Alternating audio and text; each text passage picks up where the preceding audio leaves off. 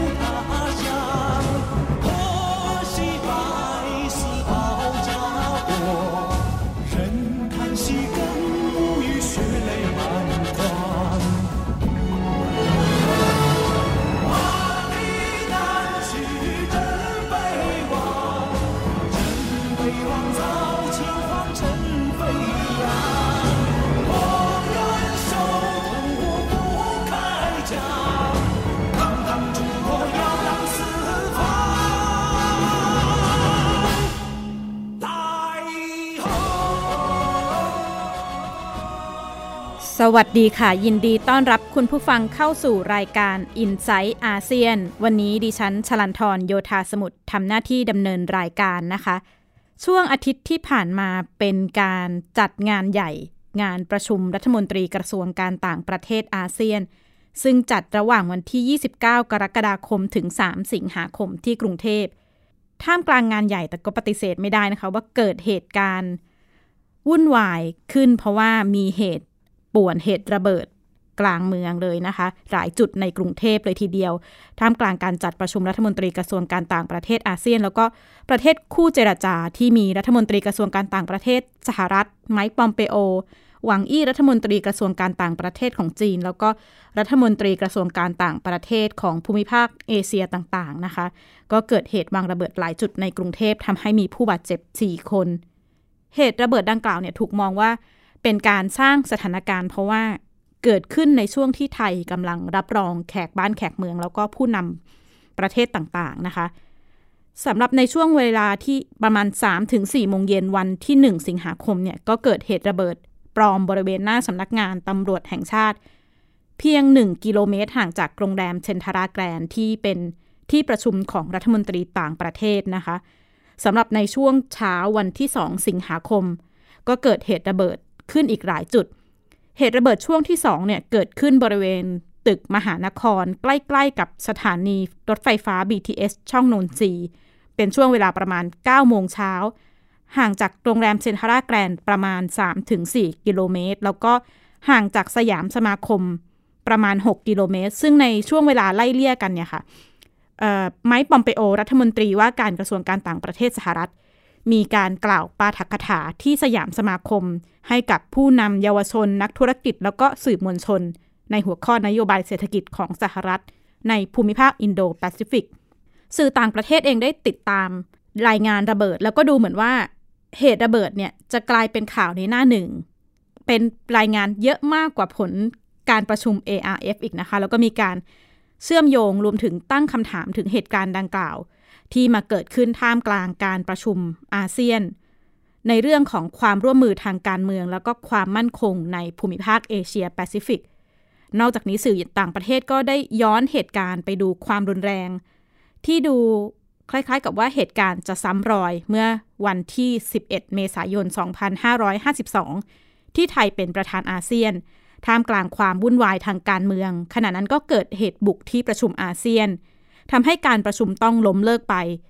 สื่อต่างประเทศหลายสำนักก็เลยตั้งคำถามถึงปัญหาทางการเมือง แล้วก็ความขัดแย้งในประเทศไทย ท่ามกลางบทบาทของประธานอาเซียนไทยอีกครั้งหนึ่งนะคะ เรียกได้ว่าการประชุมในครั้งนี้ ก็มีเหตุหลายอย่างเกิดขึ้น แล้วก็ปฏิเสธไม่ได้ว่าครั้งนี้เป็นเวที สามารถเรียกได้ว่าเป็นเวทีประลองกำลัง ระหว่างสองชาติมหาอำนาจอีกครั้ง คือจีนและสหรัฐ ในงานปาฐกถาที่สยามสมาคมของรัฐมนตรีต่างประเทศสหรัฐเนี่ยได้ย้ำหลายครั้ง กล่าวย้ำหลายครั้งถึงบทบาทความสำคัญความสัมพันธ์ของสหรัฐ ในฐานะประเทศคู่ค้าแล้วก็มหามิตรของประเทศไทย ย้ำว่าว่าตลอด 200 ปีที่ผ่านมาสหรัฐให้ความสัมพันธ์ที่เท่าเทียม พร้อมบอกเป็นในว่าไม่ได้เอ่ยนะคะ แต่เหมือนจะบอกเป็นในว่าจีนอาจจะไม่ใช่คู่สัมพันธ์ที่เท่าเทียม This is about the central premise of how trade will be conducted around the world. Um, is it okay for a nation that was once developing to ค่ะ continue ก็ to take the advantages when ไมค์ they're ปอม no เป longer โอ in that รัฐมนตรี status? Is it ต่างประ okay เทศ for สหรัฐ nations นะคะ to put ก็ on กล่าวว่า enormous tariffs การเติบโต that other ผลักดันโดยฝั่งรัฐบาลเนี่ย อาจจะทำให้ประเทศเดินหน้าไปในระดับหนึ่ง แต่สุดท้ายแล้วประชาชนจะเติบโตหรือเศรษฐกิจจะเติบโตได้เมื่อรัฐบาลยอมถอย ภูมิภาคอินโดแปซิฟิก ที่เจริญรุ่งเรืองอย่างรวดเร็วเนี่ยเมื่อชาติต่างๆ ให้ความสนใจเรื่องกรรมสิทธิ์ในทรัพย์สิน หลักนิติธรรม การลดภาษี แล้วก็การผ่อนคลายระเบียบรัฐบาล แล้วก็ย้ำตลอดนะคะว่าสหรัฐอยู่เคียงข้างมาตลอดช่วยให้นานาชาติเติบโต ระบุว่าสหรัฐลงทุนในทรัพยากรมนุษย์ของเอเชีย โครงการการศึกษาต่างๆ มหาวิทยาลัย ที่เป็นจุดเริ่มต้นของผู้นำเอเชีย อาเซียนหลาย ๆ คน ซึ่ง ย้ำมากว่าไม่มีชาติอื่นที่เท่าเทียม แม้บางช่วงของการปาฐกถาก็ไม่ได้เอ่ยชื่อประเทศจีน แต่ไมค์ปอมเปโอก็กล่าวว่าสหรัฐต้องการเห็นการค้าที่เสรีและเป็นธรรม ระบุว่าสหรัฐไม่ได้ลงทุนเพื่อประโยชน์ของรัฐบาลหรือพรรคการเมืองใด สหรัฐไม่ได้สร้างถนนเพื่อลดช่องว่างของความซื่อสัตย์สิ่งที่ประธานาธิบดีทรัมป์เรียกร้องคือ ความเท่าเทียมในการแข่งขันให้กับทุกชาติ ไม่ใช่แค่สหรัฐ ก็แม้จะไม่ได้เอ่ยชื่อประเทศจีน แต่ก็ปฏิเสธไม่ได้ว่าปาฐกถานั้นออกจะเป็นในๆว่าพูดถึงประเทศจีนนะคะ ขณะเดียวกันในช่วงที่มีการพบกันของรัฐมนตรีต่างประเทศสองชาติ ประธานาธิบดีโดนัลด์ทรัมป์ได้ประกาศขึ้นกำแพงภาษีอีก 10%ต่อสินค้านำเข้าของจีน ก็เรียกได้ว่าสร้างความไม่พอใจให้กับจีนอย่างมากนะคะ ในช่วงเช้าวันที่ 2 สิงหาคม รัฐมนตรีกระทรวงการต่างประเทศจีน ได้ถูกตั้งคำถามโดยนักข่าวค่ะวังกัวเว่ยวังกัวเว่ยจ๋าวังกัวเว่ยค่ะก็คำถามนี้เกิดขึ้นในช่วงเช้าวันที่ 2 สิงหาคม นักข่าวพยายามสอบถาม หวังยี่รัฐมนตรีกระทรวงการต่างประเทศจีน ถึงสถานการณ์ล่าสุดที่ ประธานาธิบดีโดนัลด์ทรัมป์ประกาศเพิ่มกำแพงภาษีอีก 10%รัฐมนตรีการต่างประเทศจีนตอบคำถามนักข่าวสั้น ๆ ในช่วงที่เดินผ่าน ก็ระบุว่าการเพิ่มกำแพงภาษีของสหรัฐ ไม่ใช่ทางออกที่ถูกต้องในการแก้ปัญหาสงครามการค้า หลาย ๆ คนก็ดูจะเห็นตรงกันนะคะว่าการประชุมรัฐมนตรีต่างประเทศอาเซียนในเวทีนี้คล้าย ๆ กับจะเป็นเวทีประลองกำลังของทั้งสหรัฐและจีน คุณพงสุทัศน์สุขพงศ์วิเคราะห์ประเด็นนี้ค่ะ ตอนนี้จีนถือว่าเป็นต่ออยู่นะครับ เพราะว่าถ้าสังเกตดีๆ ในช่วงไม่กี่ปีที่ผ่านมาจะเห็นว่าเขารุกคืบอย่างหนักมากทีเดียว นั่นทำให้รัฐมนตรีต่างประเทศสหรัฐเนี่ยต้องเดินหน้าผลักดันอินโดแปซิฟิกให้สำเร็จในการประชุมครั้งนี้ด้วยนะครับ เมื่อพูดถึงการดำเนินนโยบายของสหรัฐในการต้านทานคานอำนาจกับจีน คงไม่พูดถึงอินโดแปซิฟิกไม่ได้นะครับ เพราะว่ายุทธศาสตร์นี้ครอบคลุมพื้นที่เป็นบริเวณมากกว่าเอเชียแปซิฟิกที่เราคุ้นเคยกันดี ให้คุณผู้ชมมดูภาพประกอบไปพร้อมๆ กันนะครับอินโดแปซิฟิกเป็นคำศัพท์ที่สหรัฐนำมาใช้อธิบายลักษณะในเชิงภูมิรัฐศาสตร์ครอบคลุมตั้งแต่เอเชียตะวันออกเอเชียตะวันออกเฉียงใต้เอเชียใต้ออสเตรเลียและนิวซีแลนด์ ไปจนถึงเกาะเล็กเกาะน้อยในมหาสมุทรแปซิฟิกครับ และความมุ่งมั่นของสหรัฐ สะท้อนให้เห็นได้จากความพยายามของไมค์พอมเพโอ รัฐมนตรีต่างประเทศที่เดินหน้าผลักดันยุทธศาสตร์อินโดแปซิฟิก ในการประชุมรัฐมนตรีต่างประเทศอาเซียน และเวทีคู่ขนานในสัปดาห์นี้นะครับคู่แข่งในเชิงยุทธศาสตร์ของอินโดแปซิฟิกก็เห็นจะเป็นแนวคิด เรื่องของโครงการหนึ่งแถบหนึ่งเส้นทาง Belt and Road Initiative หรือที่เรารู้จักกันในชื่อ BRI ของจีนนะครับ มาดู BRI กันก่อนครับ BRI นี่ถือว่าเป็นโครงการในการขยายอิทธิพล ผ่านทางการพัฒนาเศรษฐกิจโครงสร้างพื้นฐานเชื่อมโยง 3 ทวีปเข้าด้วยกันนั่นก็คือยุโรป เอเชีย และแอฟริกานะครับ นอกจากนี้ยังมีการสร้างความร่วมมือในมิติต่างๆ ด้วย ส่วนอินโดแปซิฟิกเน้นเรื่องของความมั่นคงครับ เป็นความมุ่งมั่นของสหรัฐและพันธมิตรอีก 3 ชาติ คืออินเดีย ญี่ปุ่น และออสเตรเลียในการปิดล้อมถ่วงดุลแล้วก็แข่งขันเชิงยุทธศาสตร์กับจีนนะครับ แต่เนื่องจากสหรัฐเขาเพิ่งจะมาเริ่มต้นผลักดันอินโดแปซิฟิกเมื่อช่วงปลายปี 2560ทำให้แนวคิดนี้ไม่ได้ชัดเจนมากเท่าไหร่ ถ้าเปรียบเทียบกับ BRI ที่เริ่มต้นเป็นกระบวนการเป็นขั้นเป็นตอนมานานแล้วครับเวลาจีนพูดถึงความร่วมมือในมิติต่างๆเนี่ยก็จะรวมเข้าไปอยู่ในกรอบ BRI นะครับ นอกจากนั้นเนี่ยเราก็ต้องยอมรับนะครับ ว่าจีนเนี่ยทำการประชาสัมพันธ์นะครับ ในระดับโลกเลยในเรื่อง BRI นะครับ มีทั้งสารคดีนะครับ มีทั้งการสื่อสารออกข่าวนะครับ ออกหนังสือนะครับเพราะฉะนั้นเนี่ย BRI ก็จะเป็นที่รู้จักอย่างกว้างขวางนะครับ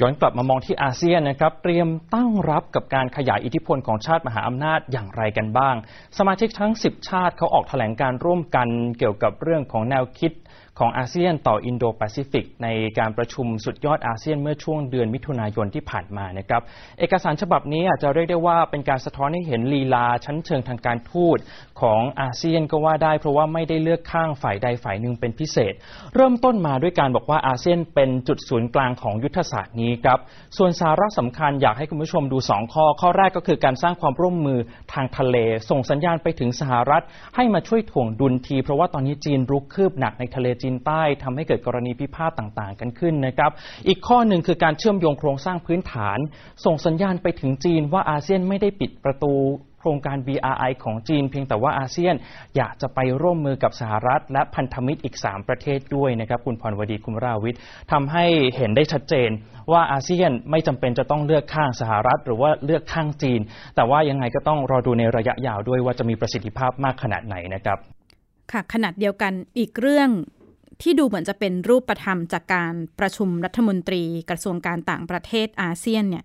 คือการเจรจาเรื่องการจัดทำประมวลการปฏิบัติในทะเลจีนใต้เป็นฉบับแรก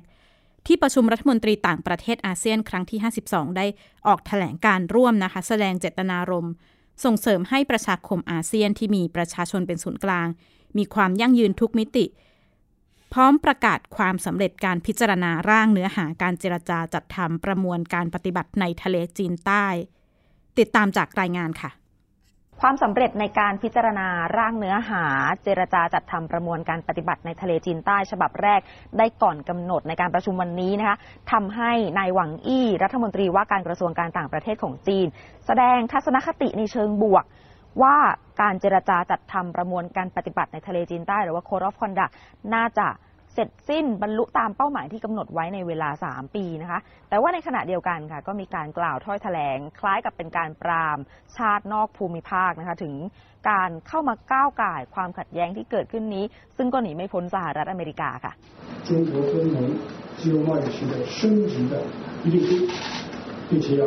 中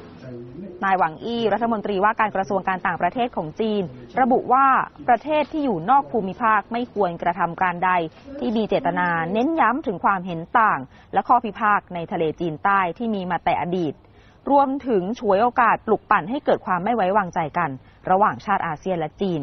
แต่ในทางกลับกันควรจะส่งเสริมความพยายามของจีนและประเทศอาเซียนในการจัดการไกล่เกลี่ยปัญหาดังกล่าว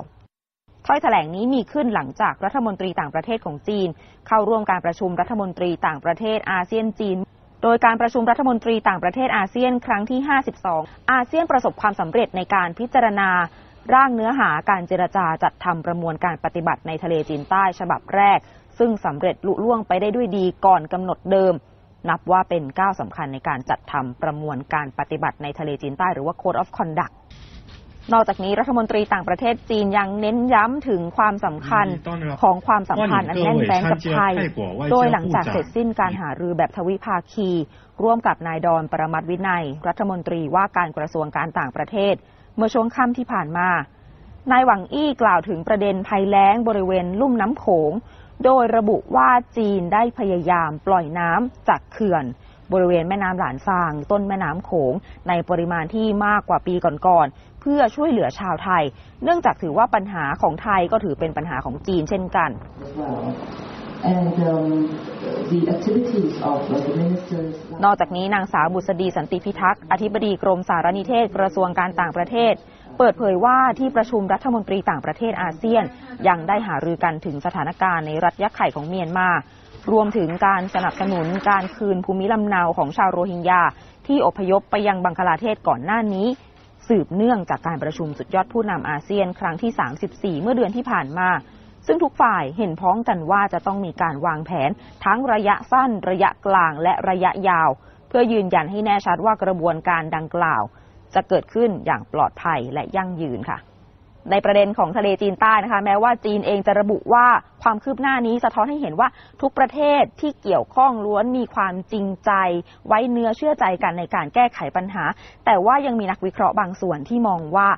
การเจรจาอีกสองรอบถัดไปที่กำลังจะเกิดขึ้นอาจจะไม่สดใสเท่าไหร่นัก เนื่องจากว่าจีนเองยังคงยืนยันสิทธิครอบครองพื้นที่ส่วนใหญ่ในทะเลจีนใต้อย่างเต็มที่ ซึ่งในเรื่องนี้เราก็ยังคงต้องติดตามกันต่อไปค่ะว่าการเจรจาในรอบถัดๆไป จะมีแนวโน้มเป็นอย่างไรบ้างค่ะ แม้หลายฝ่ายนะคะ จะออกมาให้ข่าวในเชิงบวกว่า ถึงความคืบหน้าในการจะทำตัวประมวลการปฏิบัติทะเลจีนใต้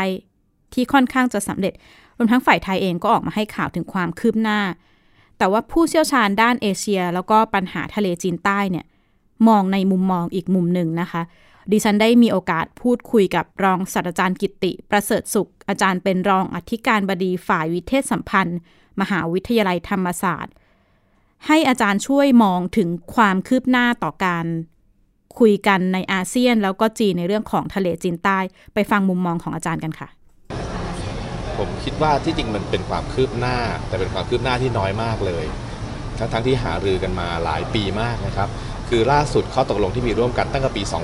2002 นะครับ ตอนนี้ปี 2019 แล้วผ่านมา 17 ปี แต่ความคืบหน้าก็มีเพียงว่ามี single negotiating text ก็คือว่าเป็นเนื้อหาการเจรจาการต่อรองอันเดียวกันสำหรับทุกประเทศที่เกี่ยวข้องนะครับ ก็ยังมีอีก process มากมายที่จะต้องตกลงกัน ซึ่งทางหวังยี่นะครับรัฐมนตรีจีนก็ออกมากล่าวว่าน่าจะบรรลุใน 3 ปี แต่ผมคิดว่าเป็นอะไรที่น่าจะเป็นไปได้ยาก เพราะว่าตอนนี้สถานการณ์ก็คือจีนก็พยายามยึดครองอยู่หลาย ๆ เกาะนะครับแล้วก็มีการสร้างเกาะเทียมสร้างฐานทางทหารต่างๆ ก็คิดว่าไม่ใช่เรื่องง่ายนะครับ เพราะว่าเป็น 10 ปีแล้วก็ยังเพิ่งได้แค่นี้เองท่ามกลางการประชุมอย่างเป็นทางการของรัฐมนตรีต่างประเทศอาเซียน ก็มีการจัดประชุมคู่ขนานของ ภาควิชาการภาคธุรกิจนะคะ เรียกได้ว่าเป็นเวทีอาเซียนวีคของจุฬามีการพูดคุยถึงประเด็นในอาเซียนหลายประเด็น ไม่ว่าจะเป็นการจัดทำความตกลงอาเซบเรื่องทะเลจีนใต้ เรื่องความสัมพันธ์ การความสัมพันธ์ของประเทศในอาเซียนกับมหาอำนาจอย่างสหรัฐอเมริกาแล้วก็จีน ก็เรียกได้ว่าเป็นเป็นงานใหญ่ที่จัดต่อเนื่องหลายวันนะคะ แล้วก็ หนึ่งในประเด็นที่มีการพูดคุยในเวทีนี้ คือในเรื่องของบทบาทของรัฐรัฐสภาอาเซียน เพราะว่าหลังจากการจัดประชุมรัฐมนตรีต่างประเทศอาเซียนในครั้งนี้เนี่ยก็จะมีอีกหนึ่งงานใหญ่ที่ไทยต้องเป็นเจ้าภาพ คือการจัดประชุมใหญ่สมัชชารัฐสภาอาเซียน ครั้งที่ 40 นะคะ ที่ผ่านมาบทบาทรัฐสภาหรือว่ารวมถึงรัฐสภาอาเซียนเนี่ยหลายคนก็มองว่า มีบทบาทค่อนข้างน้อยในการเคลื่อนไหวเรื่องต่างๆ ของอาเซียน ลองติดตามกับรายงานค่ะ ระหว่างการประชุมสุดยอดอาเซียนครั้งที่ 34 นายธนาธรจึงรุ่งเรืองกิจ หัวหน้าพรรคอนาคตใหม่ โพสต์เฟซบุ๊กแสดงวิสัยทัศน์ ว่าอาเซียนควรก้าวข้ามหลักไม่แทรกแซงกิจการภายในของชาติสมาชิก ยกระดับสิทธิเสรีภาพ และพัฒนาระบบประชาธิปไตย ที่จะนำไปสู่การแก้ปัญหาเพื่อคนอาเซียน การแสดงความเห็นดังกล่าว สร้างกระแสความไม่พอใจให้กับฝากรัฐบาล พร้อมระบุว่าอาจสร้างความแตกแยกในอาเซียน นายอภิสิทธิ์เวชชาชีวะ อดีตนายกรัฐมนตรี กล่าวถึงประเด็นนี้ในงานสัปดาห์จุฬาอาเซียนครั้งที่ 8 ปฏิเสธไม่ได้ว่าประชาธิปไตยในอาเซียนมีปัญหา และจะส่งผลต่อแนวทางที่มุ่งให้ประชาชนเป็นศูนย์กลางนายอภิสิทธิ์ระบุว่าอาเซียนต้องวางระบบที่เหมาะสมของตนเอง So there has to be a change in the way ASEAN is run, in a way that allows the engagement and participation of civil society leaders, of representatives of the people, of the business sector, big and small, and also other interested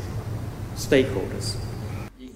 แม้อาเซียนจะมีสมัชชารัฐสภาอาเซียนหรือไอปา ที่ประกอบด้วยผู้แทนรัฐสภาแห่งชาติของประเทศสมาชิกอาเซียน แต่มักได้รับคำวิจารณ์ว่าไม่สามารถดำเนินการเคลื่อนไหวประเด็นสำคัญของอาเซียนได้อย่างเต็มที่ โดยเฉพาะบทบาทการปรับปรุงกฎหมายในอาเซียนให้มีความสอดคล้องกัน สมาชิกรัฐสภาอาเซียนจะทำได้เนี่ยก็คือว่าต้องทำตัวเป็น missing link นะครับคือระหว่างประชาชนกับรัฐบาลกับข้าราชการเนี่ยนะครับ เพราะว่าเราไปบอกว่า people center เนี่ยก็ไม่รู้จะทำยังไง ราะมันจะต้องมีลิงก์เนี่ยลิงก์เกจตรงนี้ก็คือคือทางนักการเมืองหรือว่า parliamentarian สมาชิกรัฐสภา ที่จะช่วยลิงก์นะครับประชาชนความต้องการผลประโยชน์ของประชาชนกับเรื่องอาเซียนนะครับ interact ซึ่งกันและกันในฐานะไทยเป็นประธานอาเซียน จะเป็นเจ้าภาพจัดการประชุมใหญ่สมัชชารัฐสภาอาเซียนครั้งที่ 40 ในเดือนสิงหาคม